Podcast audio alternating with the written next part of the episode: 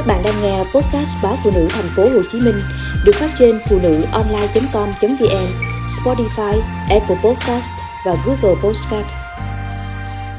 Cơm nhà, cơm hàng. Cuối cùng đời người quý giá phút giây quay quần ngó mặt nhau trong bữa cơm nhà chứ không phải nhà hàng sang trọng hay lẻ loi bên hộp cơm trắng điệu gã. Giờ trưa ở văn phòng, mọi người tiếu tích rủ nhau đi ăn. Một chị đồng nghiệp bỗng lấy từ trong cái túi giữ ấm ra cơm và đồ ăn mang sẵn từ nhà. Chị có phần ngại ngần trước nhiều ánh mắt tò mò, xen lẫn ngạc nhiên. Bất ngờ có nhiều tiếng lao sao vang lên. Chị sướng nhất phòng mình rồi đấy, có cơm nhà mà ăn.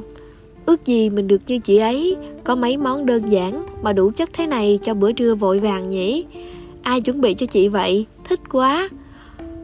Rồi họ rủ rê nhau, hay chúng ta cùng bắt trước chị, từ ngày mai chịu khó một chút mà an toàn, ngon miệng, lại đỡ tốn kém. Biết đấy chỉ là những cảm xúc, ý định bộc phát nhất thời trước bữa cơm nhà làm, nhưng cũng đủ để hiểu người ta bắt đầu ngán ngẩm cảnh cơm hàng cháo chợ lắm rồi. Những bữa ăn trèo trạo lẫn lộn được đựng trong hộp nhựa màu trắng, ngờ ngợ về xuất xứ lẫn mức độ dinh dưỡng. Các mâm cơm văn phòng nhiều ngăn nhưng ít ỏi, chẳng đủ no cho cả ngày làm việc. Ngay cả những dịp được ngồi với nhau trong một nhà hàng sang trọng, gọi những món thời thượng thì người ta cũng dần thấy e sợ bởi tính công nghiệp của nó. Nhớ khi xưa, lúc cơm hộp mới xuất hiện, thiên hạ cũng đầy háo hức, cảm giác mình hiện đại, sanh điệu, sắp được giải phóng khỏi bếp nút, chợ búa và những lần nát ốc chẳng biết mua gì, nấu gì. Thấy ai ăn cơm hộp thì lại nghĩ họ sống vậy mới đúng điệu, thật là một người thức thời và nhanh nhẹn, năng động làm sao. Nhiều gia đình làm cuộc cách mạng bằng cách chiều chiều, tối tối kéo nhau ra hàng cơm đầu hẻm, mỗi người một dĩa, tiện lợi, nhanh gọn, đỡ tốn thời gian và công sức, tính ra cũng rẻ. Thế nhưng năm bữa nửa tháng thôi là đã vướng phải sự phản kháng có phần quyết liệt của các thành viên trong gia đình. Là thôi mình về nhà, cắm nồi cơm, làm mấy món dễ nấu rồi chan chan húp húp, có khi hay hơn à. Bây giờ càng không lạ lắm gì mấy câu than thở kiểu như Trưa nào cũng chẳng biết ăn gì, tôi ngán cơm căng tin muốn chết Hoặc quán đó chả có món gì ăn được Thực ra chưa hẳn vì hàng quán nấu dở hay ít món Mà bởi người ăn cứ thấy thiếu một thứ gì chẳng rõ. Của tiềm thức, của thói quen, của thân thương, của bếp ấm, nhà vui thì phải.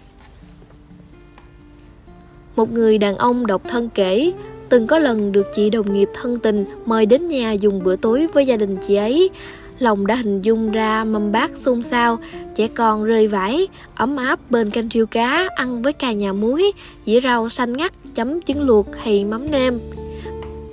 Thế nên anh không khỏi bất ngờ và thất vọng khi được gia chủ lùa ra nhà hàng sang trọng gần đấy. Lịch sự, chu đáo, đủ đầy, tất nhiên không có gì để anh chê trách. Nhưng hỏi lòng vui không, anh chỉ biết gượng cười. Còn nhớ có dạo cư dân mạng xôn xao, ngưỡng mộ trước những bữa cơm do một cô vợ trẻ bỉm sữa chuẩn bị cho chồng mang đi làm. Nhiều sắc màu, đầy đặn, thay đổi món thường xuyên. Cô ấy thổ lộ là chỉ cần biết sắp xếp, chịu khó dậy sớm chút, quan trọng là có lòng với nhau. Bên cạnh những lời trầm trồ, học hỏi, xin ít kinh nghiệm, bí kíp, cũng không ít những câu khó nghe như rảnh rỗi xin nông nổi hay mất thời gian như có người đã lo sợ gặp phải. Bởi vì đâu dịp sống ngày càng vội, càng nhanh, càng đặt mục tiêu tiện lợi lên hàng đầu mà người ta lại bắt đầu đi ngược lại xu thế bằng cách nâng niu từng bữa cơm nhà như thế này. Ừ thì cái gì nhanh đến thì cũng nhanh đi, điều gì phù hợp thì ở lại. Những thứ ao diệu nhưng đánh mất sự tự nhiên, an lành thì tất sẽ bị cuộc sống đào thải. Những cơm hộp cơm quán, cơm tiệm, cơm hàng cũng thế. Ngon thì có ngon đấy, đổi món là miệng cũng có, nhiều tiện ích cũng không ai chối cãi. Nhưng cuối cùng, đời người quay quần, nghỉ ngơi, ngó mặt nhau trong những bữa cơm nhà. Chứ không phải trong những khoảnh khắc tất bật hoặc lẻ loi bên hộp cơm trắng rệu rã.